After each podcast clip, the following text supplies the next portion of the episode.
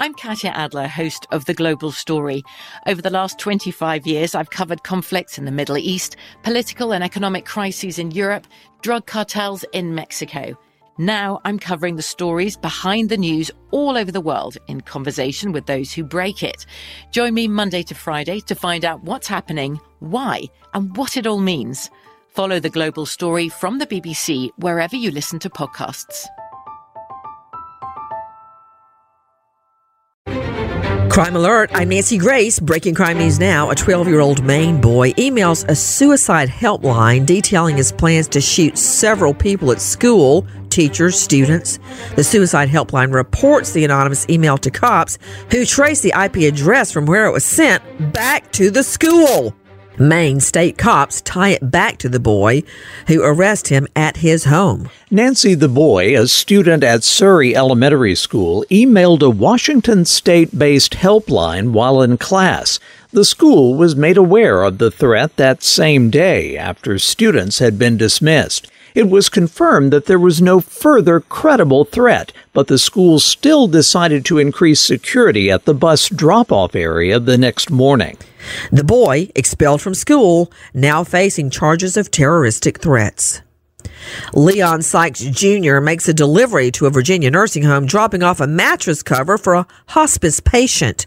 After the drop off, Sykes enters a 92 year old memory care patient's room and sex assaults her. The woman wakes up and screams. Sykes runs.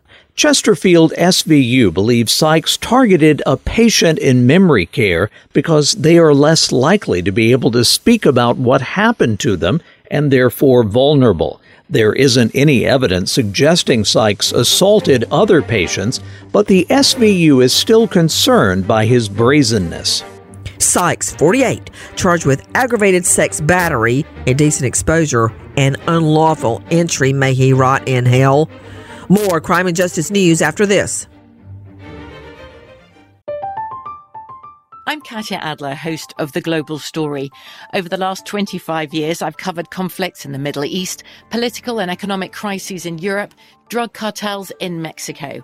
Now I'm covering the stories behind the news all over the world in conversation with those who break it. Join me Monday to Friday to find out what's happening, why, and what it all means. Follow the global story from the BBC wherever you listen to podcasts. If you're a smoker looking for an alternative to traditional tobacco, you might feel uncertain at the thought of changing things up. Maybe you're ready to make a switch, but don't know where to start. Maybe you've tried vaping, thought it wasn't your thing. Maybe you've heard of smokeless nicotine products, but aren't familiar with the options. Meet Zyn, America's number one nicotine pouch. Zyn nicotine pouches deliver nicotine satisfaction anywhere, anytime. Which means Zyn pairs well with you, your personality, your schedule, and your spontaneity. Zyn fits easily into your bag, pocket, and into your life because it's smoke free, hands free, and hassle free. So the only person who will know you have a Zyn pouch in is you. Zyn is a satisfying tobacco alternative that puts you in control of your nicotine experience, which means Zyn pairs well with you. Visit Zyn.com or head to your local convenience store today to find your Zyn. Warning this product contains nicotine. Nicotine is an addictive chemical. Now, with the latest crime and justice breaking news, Crime Online's John Limley. A New Hampshire man has been convicted of running an unlicensed Bitcoin exchange business and laundering over $10 million in proceeds of romance scams and other internet frauds following a two week federal trial.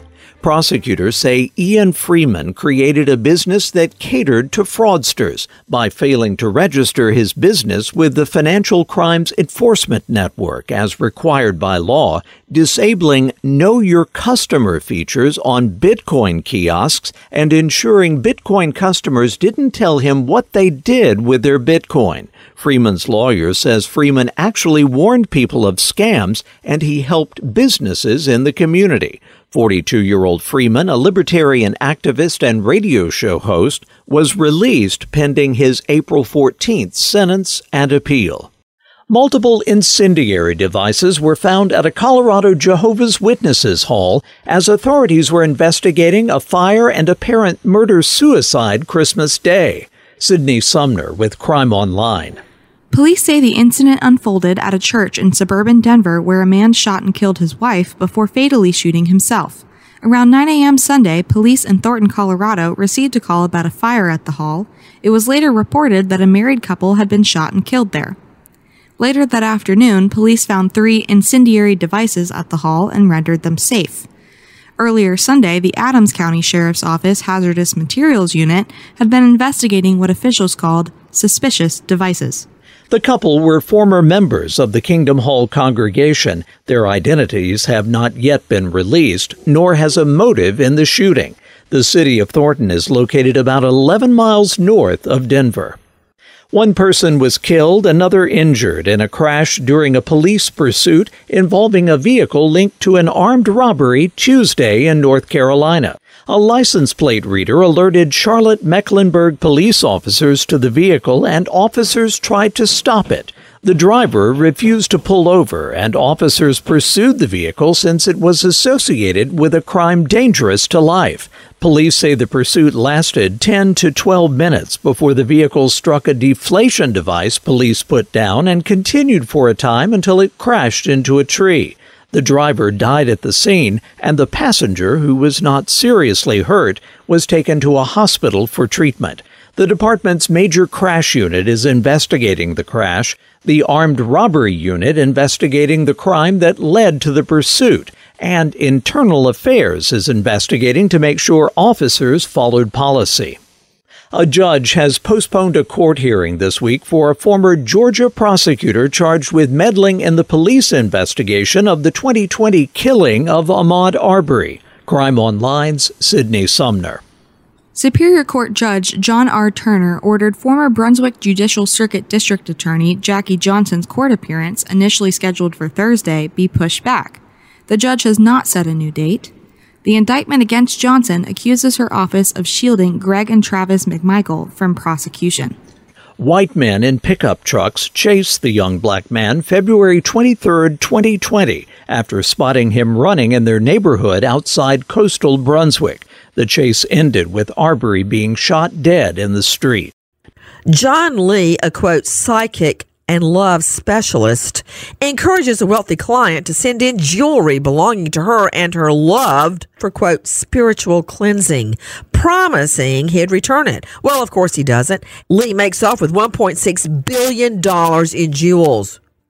Lee finally caught in Jersey, charged with wire and mail fraud. Not all the jewelry has been recovered. For the latest crime and justice news, go to crimeonline.com. With this crime alert, I'm Nancy Grace. From BBC Radio 4, Britain's biggest paranormal podcast is going on a road trip. I thought in that moment, oh my God, we've summoned something from this board. This is Uncanny USA. He says, Somebody's in the house. And I screamed. Listen to Uncanny USA wherever you get your BBC podcasts, if you dare.